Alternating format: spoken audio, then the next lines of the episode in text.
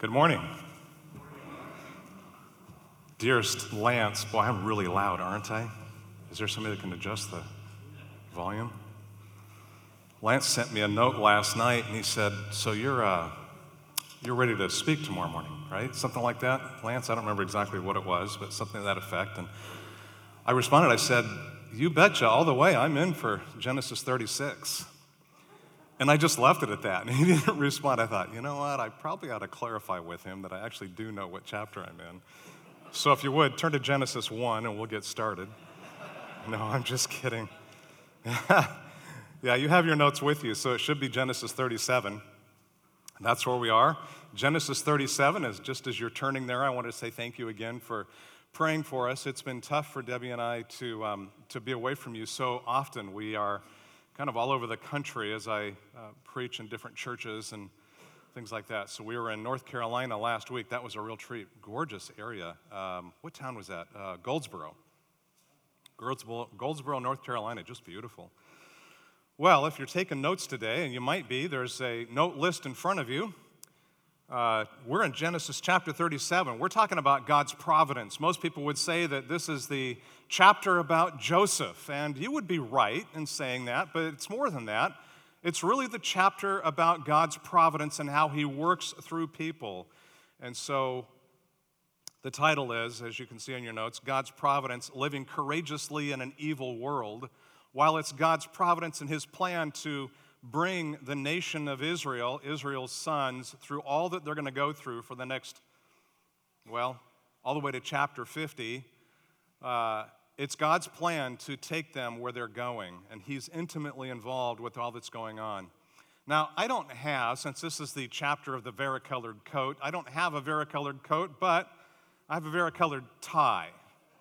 So that's why I'm wearing this tie today, because we're going to be talking about that varicolored coat a little bit.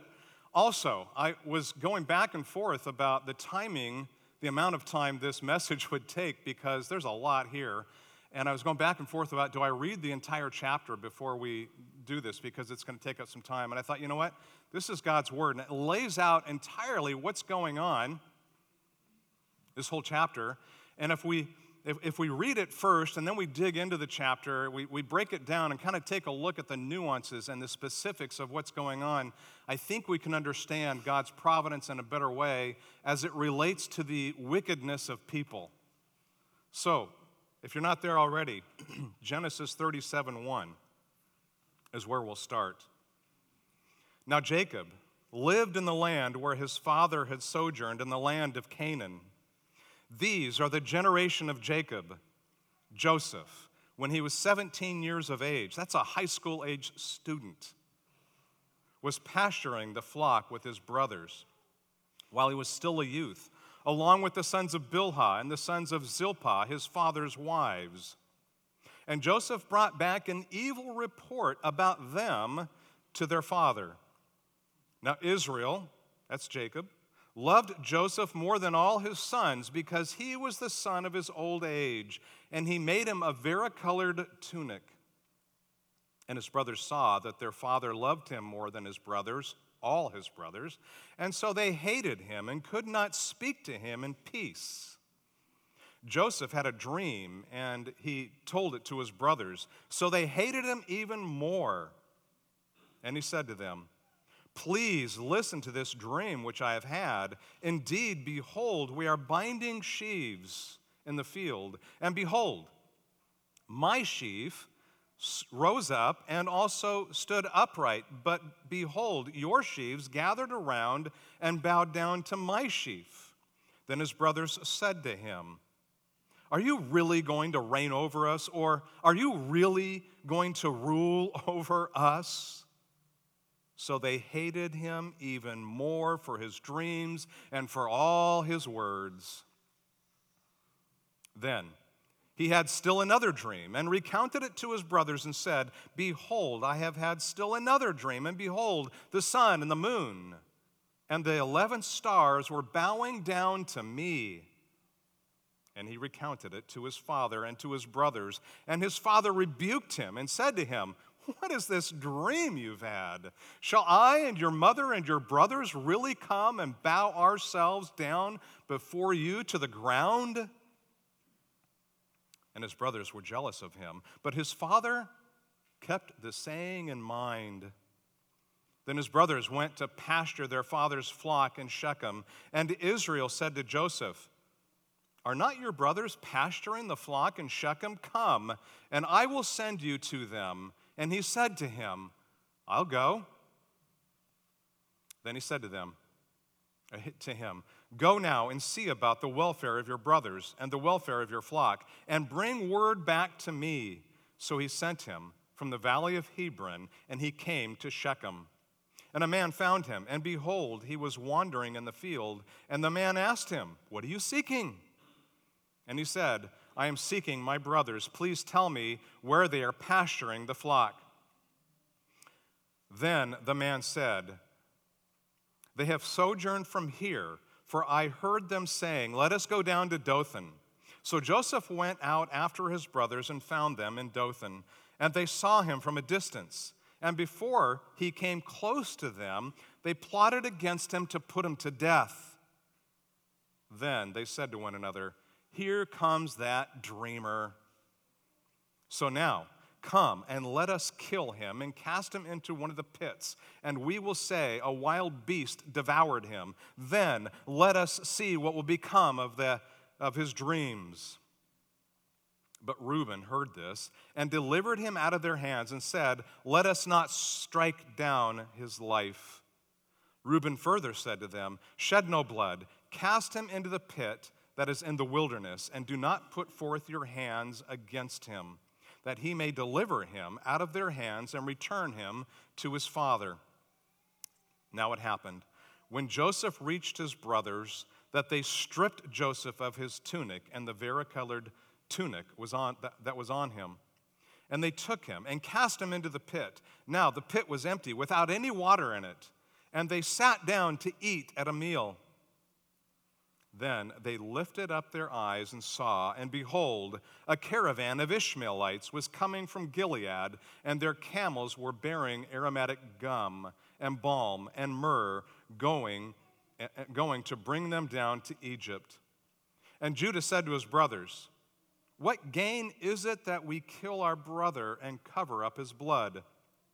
Come, let us sell him to the Ishmaelites and not lay our hands on him, for he is our brother, our own flesh." And his brothers listened.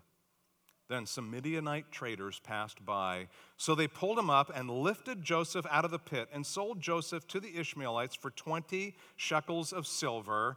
Thus they brought Joseph to Egypt. Then Reuben returned to the pit, and behold, Joseph was not in the pit. So he tore his garments. Then he returned to his brothers and said, "The boy is not there. As for me, where am I to go?" So they took Joseph's tunic and slaughtered a male goat and dipped the tunic in blood. Then they sent the varicolored tunic and brought it to their father and said, "We have found this. Please recognize it, whether it is your son's tunic or not." And he recognized it and said, "It is my son's tunic. A wild beast has devoured him. Joseph has surely been torn to pieces." So Jacob tore his clothes and put sackcloth on his loins and mourned for his son many days. Then all the sons and all his daughters arose to comfort him. But he refused to be comforted, and he said, "Surely I will go down to Sheol in mourning for my son." So his father wept for him. Meanwhile, the Midianites sold him in Egypt to Potiphar, Pharaoh's officer, the captain of the bodyguard. And so it is. We're talking about God's providence. Joseph living courageously in an evil world amongst his own evil relatives. Have you ever wondered how God's providence works through wicked people for his glory and for our good? Surely you have. You look around the world and you see things going on that are horrific to our eyes. We see people suffering at the hands of other people for no good reason except for sin and selfishness. Genesis 37 is an account of hatred, of courage, of deception, of rescue from starvation, and ultimately rescue from God's wrath. To understand God's providence in Genesis 37, we need to till the soil that brings Joseph's hateful brothers to sell him into slavery so that it's God that sends Joseph to Egypt. Do you remember the good old days of Genesis 1 and 2 when there was no sin in the world? 10 months ago, we started this book, Genesis, and we found in Genesis 1 and in John chapter 1 that by the mere words of the second member of the Trinity, he took 6 days to speak creation into existence. At God's command, he created light and water, dry land and trees and plants. He made the sun, the moon, and the stars and the planets, the sea creatures, the birds, and the animals. He made man, male and female, in his own image. Do you remember what he named man and woman in Genesis chapter 5, verse 2? He named them man, both male and female. As his image bearers, God told husbands and wives to be fruitful and multiply, to rule over the earth and to subdue it, and to have dominion over every single living thing, including snakes. When God finished creating everything, he said that all that he had made was very good. And there was evening, and there was morning, the sixth day. In Genesis 2, we found that if God's image bearers rebelled against him, they, as he promised, would surely die. In Genesis 3, Eve's subordinate, the snake, a.k.a. Satan, deceived her into disobeying God. As for Adam, he high-handedly rejected God's plan, God's word, and he sinned against him. By God's decree, they surely died. And in Genesis 4 and 5, there's a long list of names followed by the words, and he died, and he died, and he died, and on that list goes. And in the very next chapter, chapter 6, verse 5, we read these words. Then Yahweh saw that the evil of man was great on the earth, and that every intent of the thoughts of his heart was only evil continually. Man has a problem. How will God bring humankind, whose every intent and thoughts are only evil continually, to glorify him? Providentially speaking, what will he do to put those two pieces together, because we are in a world of hurt? How can wicked man's deeds be utilized by God himself to bring praise to the lips of man for his glory? Here's how. God preached the gospel for the very first time, and we saw it several months ago in Genesis 3:15. God said there's coming a day when Satan's head would be crushed by the woman's seed, Eve's seed.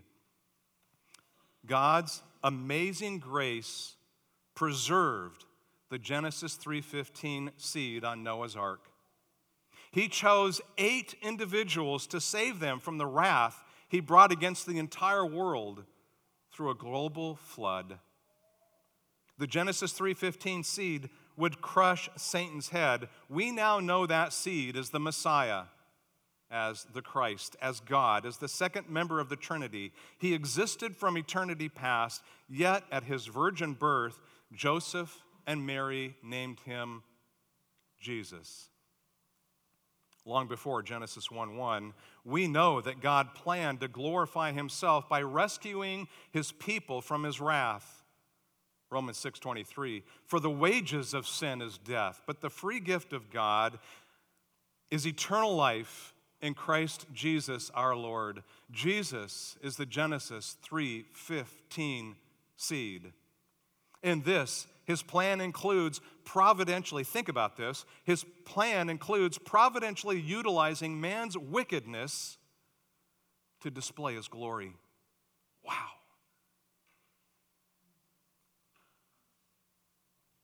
Acts 2:23 reveals that wicked men put Jesus to death, yet by God's strategy, his own planning, Jesus was delivered over to those evil men by the predetermined plan and foreknowledge of God. It's right there in Acts 2. To understand the pattern of God's providence over man's wickedness in Genesis 37, look no further than the wickedness of the crucifixion of our Lord and Savior, Jesus Christ. God pre-orchestrated his own plan long before wicked people crucified his unique son. You want to hear something ironic? Evil people thought they did away with Jesus. But God utilized their wicked crucifixion of his son to turn around and save some of them from his wrath. That's providence. That's God's love. That's his mercy. Plus, he added another 3,000 people to the church that very day in Acts 2:41. You see what they meant for evil? God meant for good. I'm quoting Genesis 50, verse 20. They crucified Jesus. That's evil. Some repented and were added to the church. That's good. How does God use the wickedness of people to glorify himself? That's how. I paint this picture of the New Testament because we need that picture to help us understand what's going on in Genesis 37. Joseph is not the hero. Yahweh is the hero. Genesis 37 is critical to the entire Bible because despite man's hatred, his wicked lies, and his evil plotting, and his vile deception, you know what? We see God providentially navigating the Genesis 3:15 seed, flawlessly perpetuated by Yahweh through Jacob's hateful family and with a courageous man named Joseph. Yes, Joseph was courageous. We can recognize that. Genesis 37 is a tale of two stories, one obvious and the other, for now, obscure. That's going to change. There are obvious details of Joseph's hateful brothers selling him into Egyptian slavery and an obscure account of God sending Joseph to Egypt to save his brothers' lives. Jacob's family is a masterfully crafted narrative of irony. By the end of Genesis 50, God's primary purpose is obvious, and the brothers' evil plot fades into obscurity. What Joseph's brothers meant for evil in Genesis 37, ironically again, God meant their evil for good, to keep many people alive, Genesis 50:20. Let me tell you what Genesis 37 is all about. It should be there in your notes. As you faithfully serve the Lord, do not be alarmed by obstacles or persecution. Be courageous. You will never be prevented from fulfilling God's providential plan in your life. He will not take you one day sooner than he had planned from eternity past. Well, as our loving pastor would say, that's just the introduction. We heard that this morning, didn't we? I'm glad we have 3 more hours to go. Our text today reveals 3 scenes that compel you to live courageously in an evil world. First, courageous obedience, then creative plots, then cunning deception. The first scene demonstrates courageous obedience. Courageous obedience in the first scene. That would be verses 1 through 17. In Genesis 37:2, we see an introduction to Jacob's sons, plural, beginning with Joseph. As I said, a high school-aged boy, a 17-year-old. And in verse 2, we read these words. These are the generations of Jacob. You've heard that word in Hebrew several times from up here, the toledot. That's the final one in Genesis. Joseph, when he was 17 years of age, was pasturing a flock with his brothers while he was still a youth, along with the sons of Bilhah and the sons of Zilpah, his father's wives. And Joseph brought back an evil report about them to his father. Genesis 37 through 50 is a record of the generations of the sons of Jacob. The Apostle John refers to these men in the book of Revelation, chapter 7, as the tribes of Israel, 12 tribes of Israel. These are they. In verse 2, Joseph is with at least 4 of his half-brothers, Dan, Naphtali, Gad, and Asher. As a 17-year-old, we see Joseph shepherding a flock of animals. Put this in perspective. What happened 13 years later? That same Joseph is the ruler over Egypt, shepherding the most powerful nation on the planet. Talk about God's providence. Verse 2, it was Joseph and his older brother's responsibility to feed and to protect the flock. It's clear that Joseph was the only one of the 5 brothers truly shepherding and caring for the animals, because the other guys were up to evil. They were doing something that was not shepherding or caring. Verse 2 shows us Joseph's first act of bravery in an evil world. Though Moses doesn't give us all the specifics, Dan, Naphtali, Gad, and Asher were misbehaving. Whatever they were doing led Joseph to courageously bring back a bad report about them to their father Jacob. That word for bad there is the Hebrew word Ra. That word appears again when we look at the name of Potiphar later in the story. Ra, it's often translated in the Bible as evil. As a courageous shepherd, Joseph informed his father about his brother's evil deeds. While they should have been shepherding a flock, they were up to no good. This isn't tattletaling. Oh, moms and dads, don't we know when tattletaling is going on? That's not what's happening here. He's bringing back a courageous report so dad can shepherd his kids. The rest of the chapter reveals the extent of their evil deeds. The brothers needed some fatherly discipline to protect them from future harm. Sadly, nothing is said about Jacob's shepherding his sons through their sin. We know their eldest brother, Reuben. We know that he committed incest or adultery with his dad's concubine, referred to here as his wife. In Genesis 35, he's a word picture of Romans 1:24, a man given over to the lusts of his heart. Now, these 4 sons, their lives are described in Romans 1:28 through 32. Dads, don't miss this. When you fail to consistently discipline your kids, you know what? They notice, and they're going to test you to your very limits. How far can they push you? Joseph's brothers learned to suppress the truth, Romans 1. They were filled with wickedness and greed and evil and envy, murder, strife, deceit, and malice. They're liars. I find it fascinating in Genesis 42, they tell Joseph, "We're honest guys." Yeah. They were slanderers, haters of God, violent, arrogant, and disobedient to their parents. In verse 3, the scene drastically changes. No mention of Jacob shepherding his sons through their crisis. What happened to the report?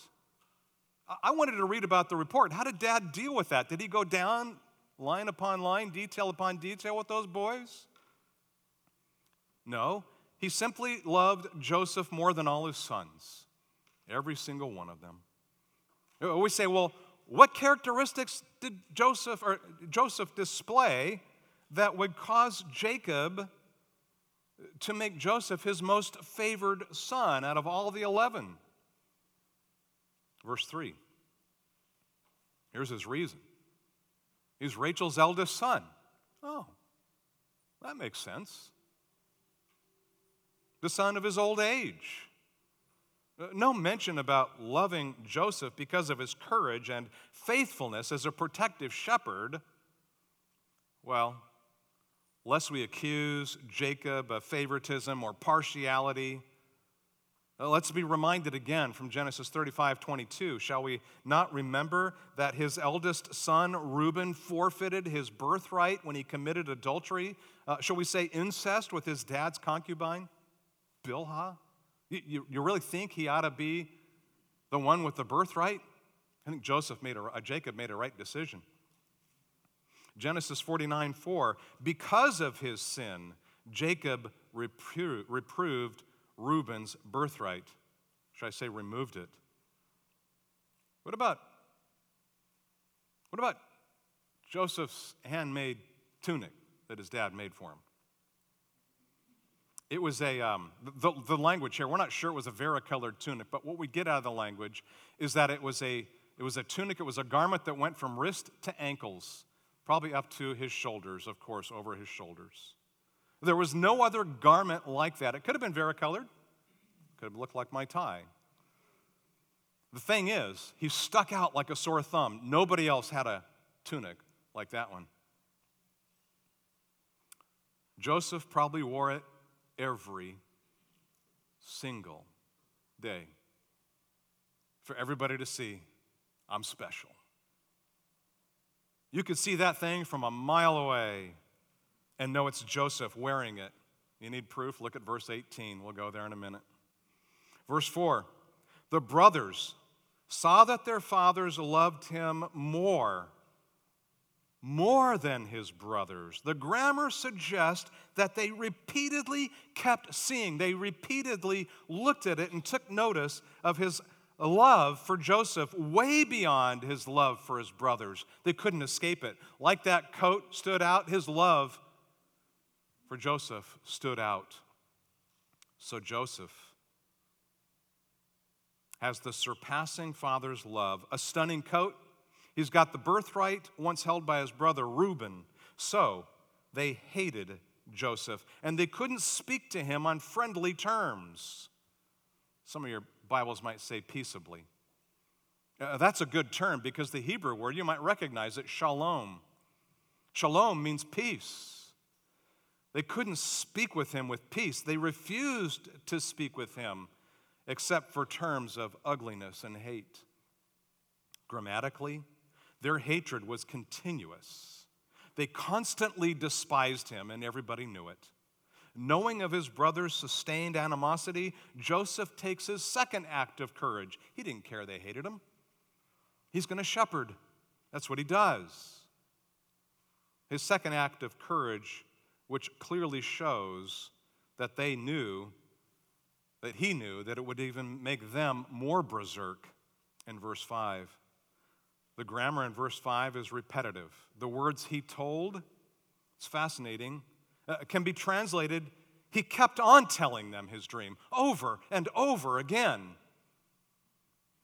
He wanted them to know what he saw. But first, verse 5, Moses prepares you for his brother's reaction to the dream prior to reading the reason for their raging in anger. The obvious story is that these brothers despise Joseph. The obscure narrative ought to bring us to our knees in praise of God for his mercy. The ambiguous storyline is that God is in the details, utilizing their hatred. Here's how. To save them from the famine in Egypt 22 years later. The psalmist would say, Selah. Think about that. Ponder on that. God's using this situation to save them from starvation 22 years into the future. That's God's providence. A word of caution about dreams in the Bible. We need to remember this. Dreams in the Bible are descriptive. They're not prescriptive. The Bible depicts dreams, but it doesn't prescribe us to interpret them with some mystical, unbiblical meaning. We're privileged to see the inside story of how God used a dream in an individual way, and we're going to see it unfold as we spend the next several weeks in Genesis. God communicates to you via his inerrant 66 books of the Bible. If you want to know his will and how to carry it out, search the text. You've heard it said, if you want to hear God speak out loud, open your Bible and read it as loud as you can, and you will hear God speaking. Now, I want you to watch Joseph's courage in the face of evil. Look at verse 6. Joseph's courage in the face of evil. And he said to them, "Please listen to this dream which I've had." Listen, the word listen there in the Hebrew language is an imperative. There's an exclamation point at the end of his statement. Joseph politely demands his vicious brothers, "Please, you must listen to this dream that I've had." He knows the inside story, and he wants to tell them and warn them, encourage them. His dream introduces God's obscure plan for the family. Look at verse 7. Indeed, behold, that's that word we looked at before. Hene, look. We were binding sheaves in the field, and behold, that's another hene. Look, my sheaf rose up and also stood upright. Behold, look, hene, your sheaves gathered round and bowed down to my sheaf.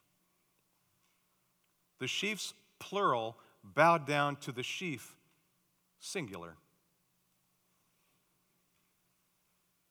Joseph's recounting of the dream is God's way of telling his brothers that he will save them from certain starvation.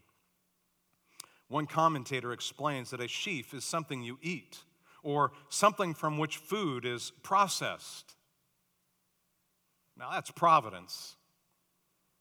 The brothers clearly understood the obvious meaning of the dream, but they completely missed the obscure significance of it. Look at verse 8. Then his brother said to him, you can hear him almost laughing here, "Are you really going to reign over us? Are you really going to rule over us? Come on, Joseph." So they hated him even more for his dreams and for his words. His brothers used a couple of key words, really important words in their interpretation. The words reign and rule. Reign comes from the same Hebrew word for king. You're really going to be our king, Joseph? Consistent with verse 4, they mockingly attack Joseph on unfriendly terms, terms that are the opposite of shalom. The word rule here in verse 8 means lordship or govern or dominion. Really, Joseph, you're going to be our king, exercising lordship and dominion over us, you 17-year-old punk? Really, that you think this is going to happen? Joseph will use their word for rule again. He's going to use it when they bow down to him 22 years later in Genesis 45:8. I can't wait to get to that chapter. It is there that God's once obscure plan in Genesis 37 takes center stage as the obvious meaning of the narrative. So there you have it in verse 8. They hated Joseph even more for his dreams and his words. Mocking tones like this would lead most people to give up on their family members. Not Joseph. He's courageous. He steps up for a third round of courage in the face of evil, only this time Joseph brings their father into the kerfuffle. "Come on, Dad, why don't you attack me too?" Joseph kicks the beehive and the cat fur is a-flying. This is what happens here in verses 9 and 10. Then he had still another dream and recounted it to his brothers and said, "Behold, look at this. I have had still another dream, and behold, the sun and the moon and the 11 stars were bowing down to me." And he recounted it to his father and to his brothers, and his father rebuked him and said to him, "What is this dream you've had? Shall I and your mother and your brothers really come and bow down before you to the ground?" Bullseye. You got it right, Dad. Joseph's interpretation was dead center. He was right on target. Jacob's interpretation. The sun and the moon refer to Joseph's parents, and the stars refer to his brothers, plural. I love this. In Genesis 41:32, according to that verse, second dreams in proximity, and I'm quoting the verse here, means that the matter is confirmed by God, and God will quickly bring it about. These two dreams were an indication, factual indications of what was going to happen 22 years hence. The obscure narrative is becoming clearer. God providentially works through man's wicked deeds to bring about his obvious purposes. Here's proof. Turn to Genesis 43. I want you to see this in writing. Genesis 43, 26. We're 22 years down the road now, Genesis 43. Joseph told them, you're going to bow down to me, in essence. Watch this, verse 26. Then Joseph came home, and they brought into the house to him, let me try that again. Then Joseph came home, and they brought into the house to him the present, that's the brothers, they brought the present, what was in their hand. And what happened? And they bowed down to the ground before him. Verse 28. And they said, that's the brothers telling Joseph, your servant, our father, that's Joseph's dad, is well. He's still alive. Do you see what happens next? They bowed down to the ground and prostrated themselves. Look at chapter 44, verse 14. Then Judah and his brothers came to Joseph's house. He was still there. So they fell down to the ground before him. The sheaf stood erect. The sheaves were down on the ground. Fulfillment of the dream. Back in Genesis 37:10, Jacob treats his brother's dream as a childish form of nonsense. But he also, having received dreams, we saw many of them from this pulpit. In verse 11, he kept Joseph's words in mind, but his brothers were jealous of him. Oh, what happens with jealousy? But Dad remembered. Well, Joseph faces another round of evil in the fourth act of courage in verses 12 through 17. You see, Joseph is an obedient son. Despite his brother's hatred and their jealousy towards him, he listens to his father's instructions and searches out his brothers. He could have said, Dad, you know what? I don't want to go find those guys. Those guys hate me. Not so. He was obedient to his father. As Joseph is about to find out, courageous living in an evil world can have extreme consequences that last for a lifetime. The second scene reveals dead-end strategies to overthrow God's obvious plan. We see this as a creative plot, our second part of our outline there, verses 18 through 28.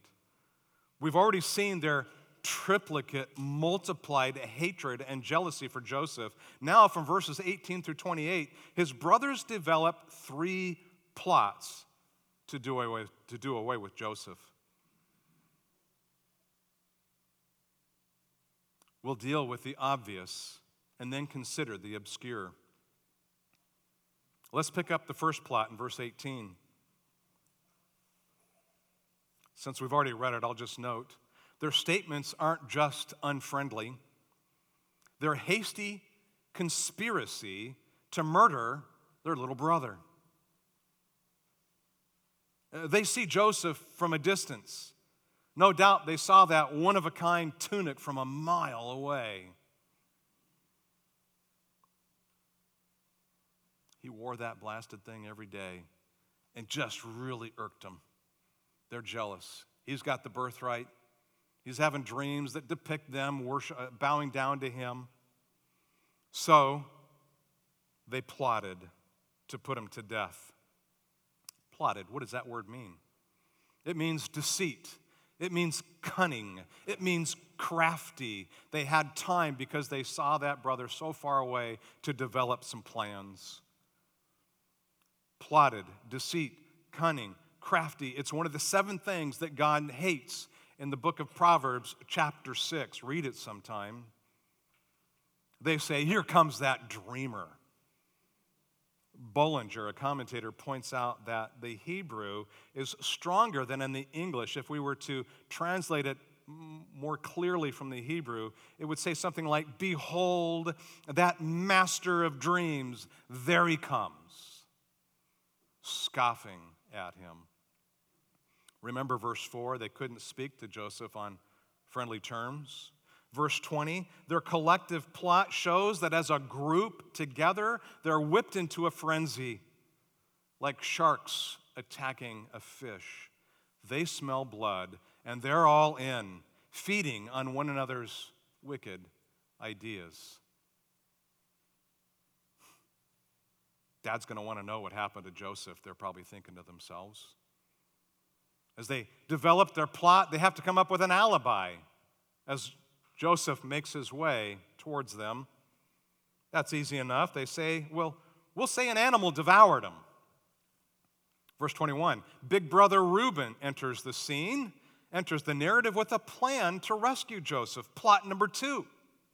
In fact, Reuben took Joseph out of their hands, saying, don't kill him.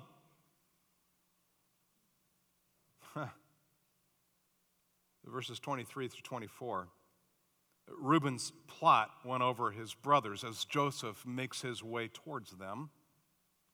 So they stripped him of his tunic and they threw him into a pit. Reuben's plan was to rescue Joseph later and to return Joseph to their father. He figured, you know what? When their backs are turned, I'm going to pull him out and take him back to Dad, and I'm going to be okay. This is where plot number 2 gets really interesting. They threw him into the pit, and they sat down to do what? Have a nice family meal. They're hungry.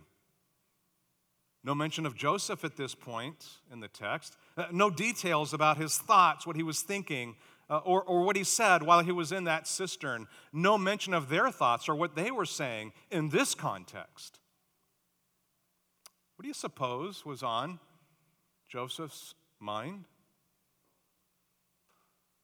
What about their brothers? What did they see and what did they hear during their family meal while Joseph was in pain and in agony? You want to know? We got to go 22 years into the future and look back at their testimony of what was happening. Genesis chapter 42. Please go there with me.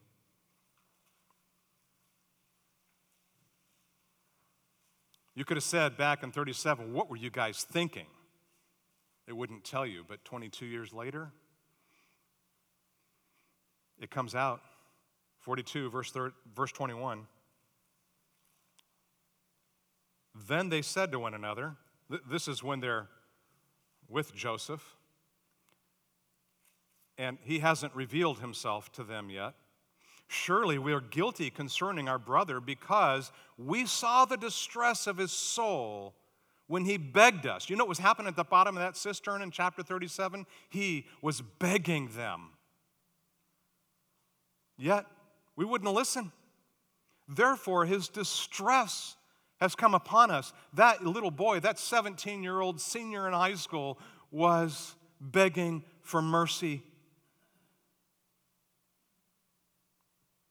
Verse 22, and Reuben answered them. Remember, Reuben was the guy that said, let's not kill him. I'm going to take him out of that pit, bring him back to Dad. Reuben answered them saying, did I not tell you, saying, do not sin against the boy, yet you would not listen. So his blood, look, behold, it is required of us.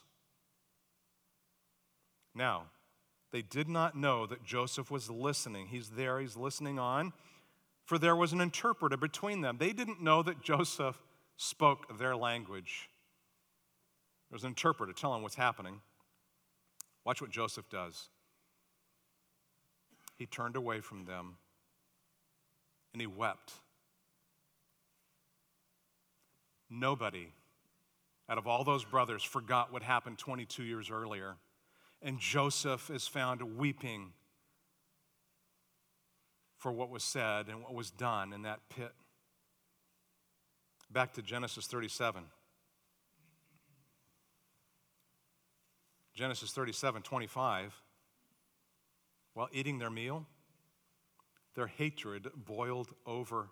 They saw Joseph in distress. They hated that little brother as he was begging for mercy, but they ignored him. Verse 25. Disregarding his cries for mercy, they see a caravan of Ishmaelites coming along. Wait, that name sounds familiar. Who's Ishmael? Wait, Ishmael, he's the grandfather of Isaac's second brother, as half-brother, excuse me.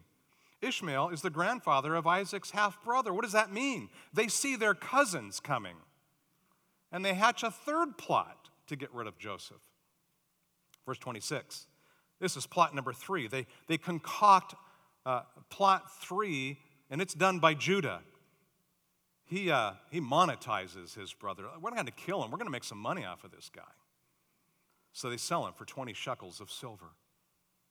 In verse 28, we see that God would, listen, God would providentially utilize their triple dosage of hatred and sinful jealousy from verse 11 to bring Joseph to Egypt.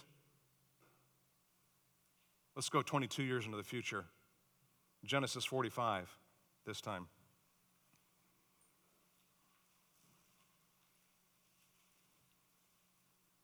"22 years later, Joseph tells his brothers 3 times that it was not they who sent him to Egypt, but God." The obscure narrative is coming out. Watch this, verses 5 through 8. "So now, it was not you who sent me here, but God. And, again, he set me as a father to Pharaoh and lord over all his household and ruler, king, over all the land of Egypt.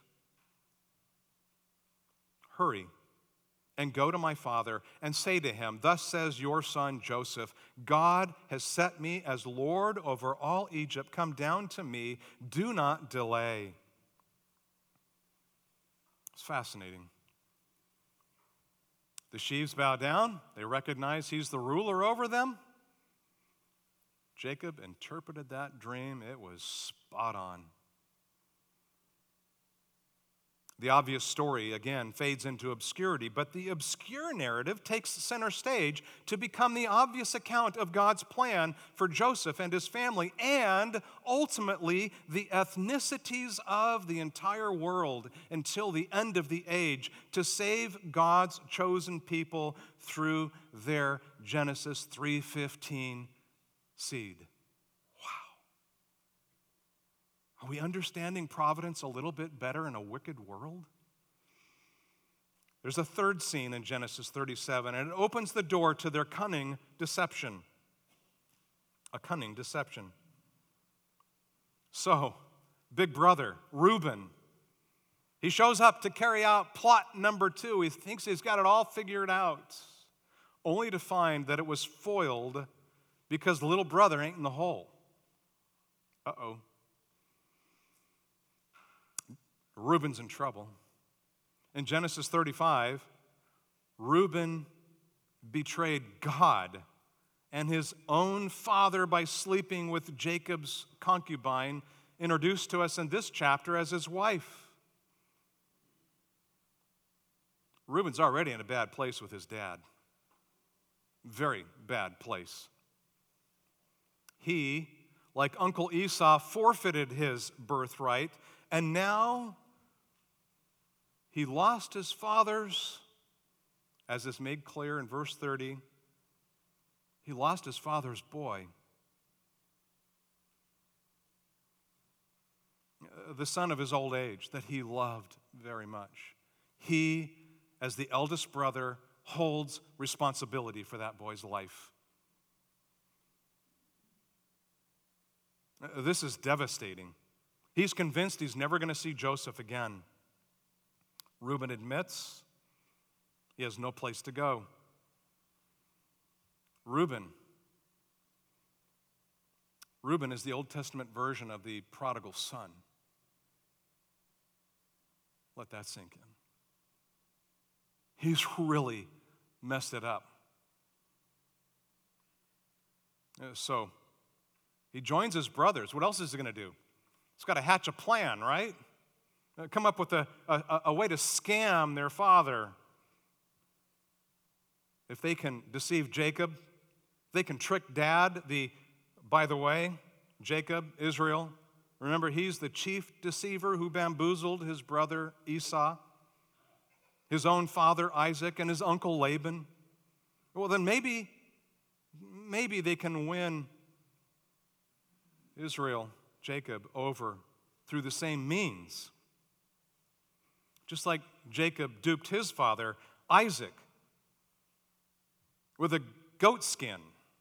In Genesis 27:16, the brothers dipped Joseph's varicolored tunic into goat's blood. It's ironic. Why did they do it? Well, to mislead their dad into thinking that a wild animal killed his beloved son. The apples don't fall far from the tree.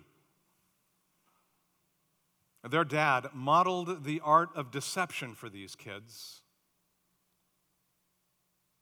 We cringe at the pathetic hypocrisy of verse 35. The brothers, Romans 1, they suppress the truth in unrighteousness. Jacob's sons and daughters are all gathered around him to comfort him. What a shameful lot, drowning in crocodile tears, weeping with their dad. Yeah, right. Verse 36. I love this word, verse 36, the word meanwhile there. In Hebrew, it can be translated simply as the word and. In any case, it suggests simultaneous action. What does that mean? As Jacob mourns over Joseph's death for many days, his sons and his daughters try to comfort him. At that very moment in time, Joseph is concurrently sold into the Egyptian hands of slavery under Potiphar. While they're mourning, Joseph is now a slave under Potiphar. I mentioned Potiphar's name a little earlier. Potiphar was one scary dude. We know that just because of his name. Within his name is embedded the word Ra. What does Ra mean? Remember the Hebrew word Ra? Evil. I'm going to read a quote from my former pastor, John MacArthur. Potiphar was a prominent court official, a high-ranking officer in Egypt, perhaps a captain of the royal bodyguard. We see that in Genesis 40, verses 3 and 4. His name, a most unusual grammatical form of that period, either meant the one whom the god Ra has given, or the one who was placed on earth by Ra, by evil, making it a descriptive epithet more than a personal name. Big brothers sold little brother to a very evil man. But God has another plan. Genesis 37 is a tale of two stories. First, the obvious. Second, the obscure. We've seen the obvious details of Joseph's hateful brothers selling him into Egyptian slavery, and the obvious account of God sending Joseph to Egypt to save his brothers' lives. Had they not done what they did, they would have died of starvation. God is in control, not the brothers. God is the hero of Genesis 37, not Joseph, as many would proclaim. Our day is no different than Genesis 6, Today, the evil of man is still great on the earth, and every intent of the thoughts of his heart is only evil continually. While human history marches towards the Great Tribulation, and our culture continues to approve of wickedness that Paul outlines in Romans 1, the world is under God's wrath of abandonment. The question is, what do we do as we understand God's providence, that the world is under his wrath? How do we move forward courageously in this world? But the Genesis 3:15 seed is still seeking and saving the lost. Jesus is the Genesis 3:15 seed. Have you turned your life over to him? Has he taken your sin upon himself on the cross? And has he given you, have you received his righteousness because you have none of your own? That God providentially allowed his own son to die on a cross that, oh, by the way, that he planned before the foundations of the world? So in the end, the message of Genesis 37 is this. We'll go back to where we started. As you faithfully serve the Lord, do not be alarmed by the obstacles and by the persecution in our world. Be courageous. You will never be prevented from fulfilling God's providential plan for your life. That can't happen. God has determined the day, the hour, and the second that your heart no longer beats. Until then, be courageous and serve him well. Father, we give you thanks for this morning. The word providence, as Spurgeon would say, is our pillow that allows us to sleep well at night. As we look over the lives of the patriarchs, these brothers, Joseph, and what you did to rescue them from starvation, and what you did to rescue us from eternal wrath, we're stunned. We don't, humanly speaking, understand it in the way that we should. Would you help us? Would you help us to better understand that as we face wickedness in our world, to understand that ultimately you're in control and that nothing can overcome who you are and what you plan in our lives, no matter how devastating it may appear. And for that, we sing your praises and give you the glory. In Christ's name, amen.